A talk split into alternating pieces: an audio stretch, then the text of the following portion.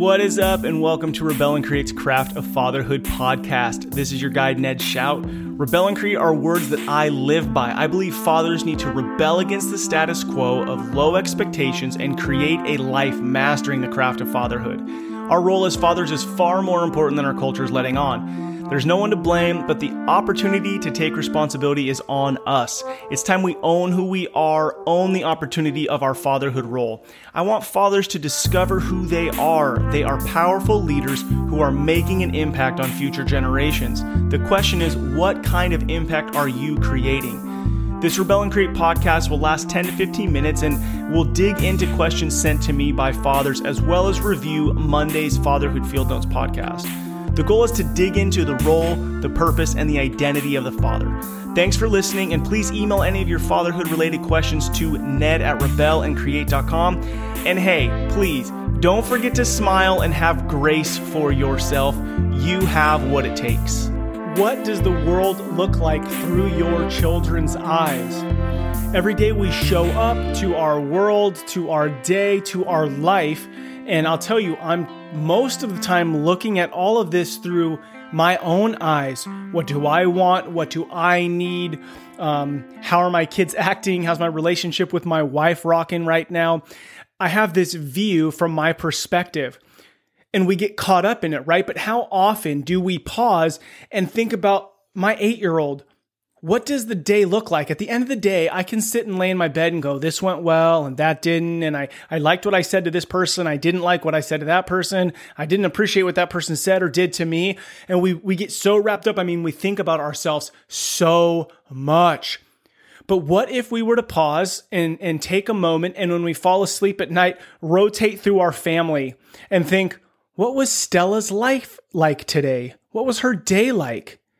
Well, I woke her up and I was in a rush and I said, Get out of bed now. And what are you eating? Eat this. And why are you wearing that? And hurry up and get in the car.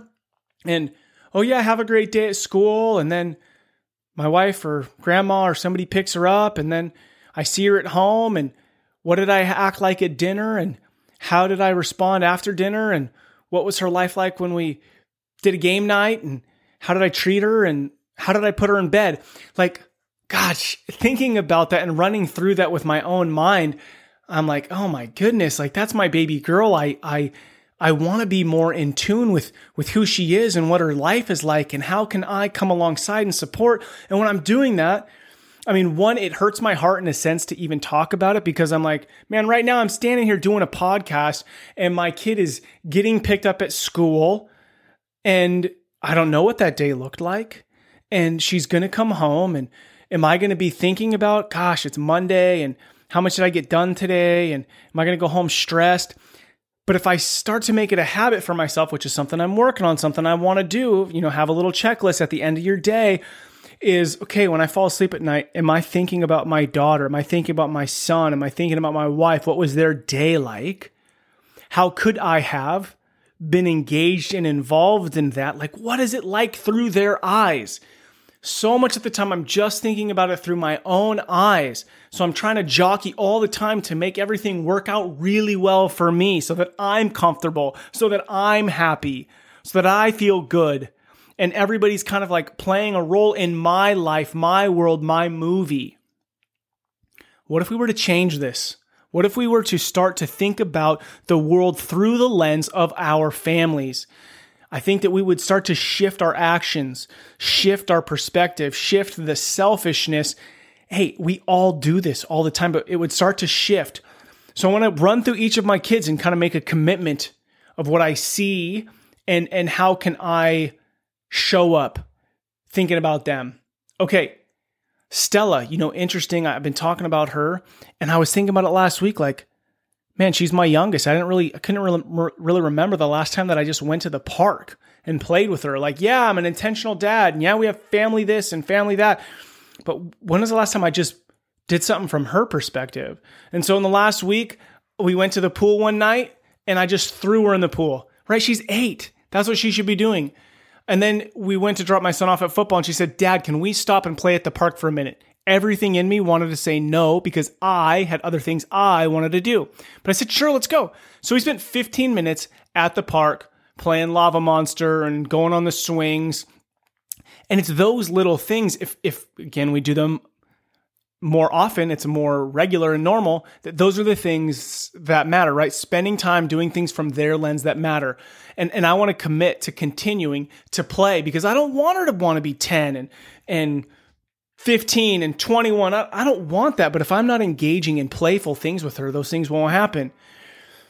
My son Brody, sometimes I feel like if I were to ask him, like, what's life like for you in view of your dad, it would be like, well, you, you're correcting me a lot right? You're you're correcting me, and I've been thinking about that the past week. Is from his lens, does he see me as just this corrector? And so the past couple days, I've been trying to be more like just just doing what he wants. Like he's been asking to go to this surf spot, I don't know, for a month, and and yesterday Sunday night we made it work. And check it out, man. Even this, we've been I've been trying to not be so busy. On our way there, we see our neighbor broken down on the side of the road, and everything in me is normally like, we're headed to a destination. We don't have time for this. But what kind of example is that to my son? So we flip around, we spend 45 minutes helping this guy. My son, you know, like helped me push the car off the road. I couldn't have done it on my own. And this isn't kudos to me. Like this is one in a hundred opportunities I've had to help somebody and and finally I'm trying to live a life like that. But now the, the the lens for him is when I helped my dad, my dad didn't make me sit in the car. When we go home, I share with the family, his mom and his sisters. Oh, Brody and I helped uh, Mike next door. Couldn't have pushed that car off the road without his help, which is true. But oh my gosh, what's his lens of me now? It's like much different. And by the way, we made it to the surf spot and we caught some of the best waves we ever caught but I don't want his view of me to be just correction. I got to balance that out so that when I correct, there's a respect for me there. Brooklyn, my oldest, always have an opinion. She would probably say, Dad, you always have an opinion of everything. And so now I'm literally working. This is a commitment to bite my tongue and just let her figure out some things on her own so that then my opinion will matter. And I don't want her view of me to just be opinion. Like, let's have a conversation. Let's eat some good food. Let's just go out and watch the sunset without it always having to be like, air quote, intentional, super important dad convo. Like, just be together. Um, Violet, my 13 year old, I feel like sometimes just her opinion is just like, Dad, you asked me the same questions. You asked me the same questions. And I'm trying to go like what matters to her? How do I come alongside what matters to her? And then also just be like for her just sitting and eating or or like the other day she went out to I was like, "Hey, I'm going to go barbecue dinner. Does anybody want to come sit with me?" And she jumped up and said, "I'll go." Like, bro, don't screw that conversation up. Don't screw that moment up with whatever you think is important. What would be important to her to talk about in that moment? So I'm committing to to seeing it from her lens. Like when she's falling asleep that night and she's laying there thinking, "Ah, oh, I, I, was outside with my dad. What can I do to make that an, a, a win?" Where she goes, "I'm so glad I went out and sat with my dad." And just talked and it not be about me, but I make it about her. Presley. Okay, number five, right? Making it down the line here. We butt heads because of her passion. I mean, she is so passionate where she'll give you the best, strongest hug you've ever felt, or she will fight you to the death for something she believes in. And I'm working to honor both passions. I can't love the one without also loving the other. And so I think sometimes her opinion of me is that when she's in a passionate moment, I'm always trying to force her to like overcome her feelings, overcome the the road mental roadblock, the stoned face instead of allowing her to be and work through it. And so her view of me, I want to just give her grace and freedom so that when she's, you know, I don't always have to correct it. So at the end of the day, when she's falling asleep, it, she can come to her own realization that, man, I was a little harsh with my dad. And then switch it from me forcing her to come to the conclusion to then coming to the conclusion on her own. So, guys, Let's add this question to our mantra. Let's add this question to our falling asleep, uh, you know, game plan. When I'm falling asleep, go through your family. Like, let's do this the next month as you fall asleep. Think about each of your children. What's their view of you today? What was their day like? And how could you have shown up for them? And then the same thing for your spouse. You guys, it's easy. It's easy to think of all the things that annoyed me about my wife today. All the things she could have done, should have done, if done differently, would have made me happy. That's easy. It's hard to go, what was her view today? What could I have done to make her view different of me, of the kids, of the house, of her world? I'm telling you, if we add this simple question, and when, when we start to have the, and guys, it might be heavy at first, right? It might be heavy to think, damn, my relationship sucks with some of these people to just say, okay, every day for 30 days, I'm gonna challenge myself. I'm gonna fall asleep. I'm laying in bed, my eyes are closed, my eyes are shut, whatever. And I'm thinking, okay, Sarah, my wife, what was her world like today? Hmm, what could I do? Okay, I'm gonna try that tomorrow. I'm gonna bring her a cup of coffee. I'm gonna wash the dishes in the morning. I'm gonna offer to take the kids to school. I'm gonna offer to pick them up. I don't know what it is, but you know. And that's your and I's role.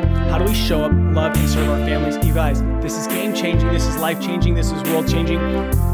What is your children's and your spouse, your dependents, those in your care, what is their view of the day, of their life, of you? Take that into your world and become the father that you already are designed to be.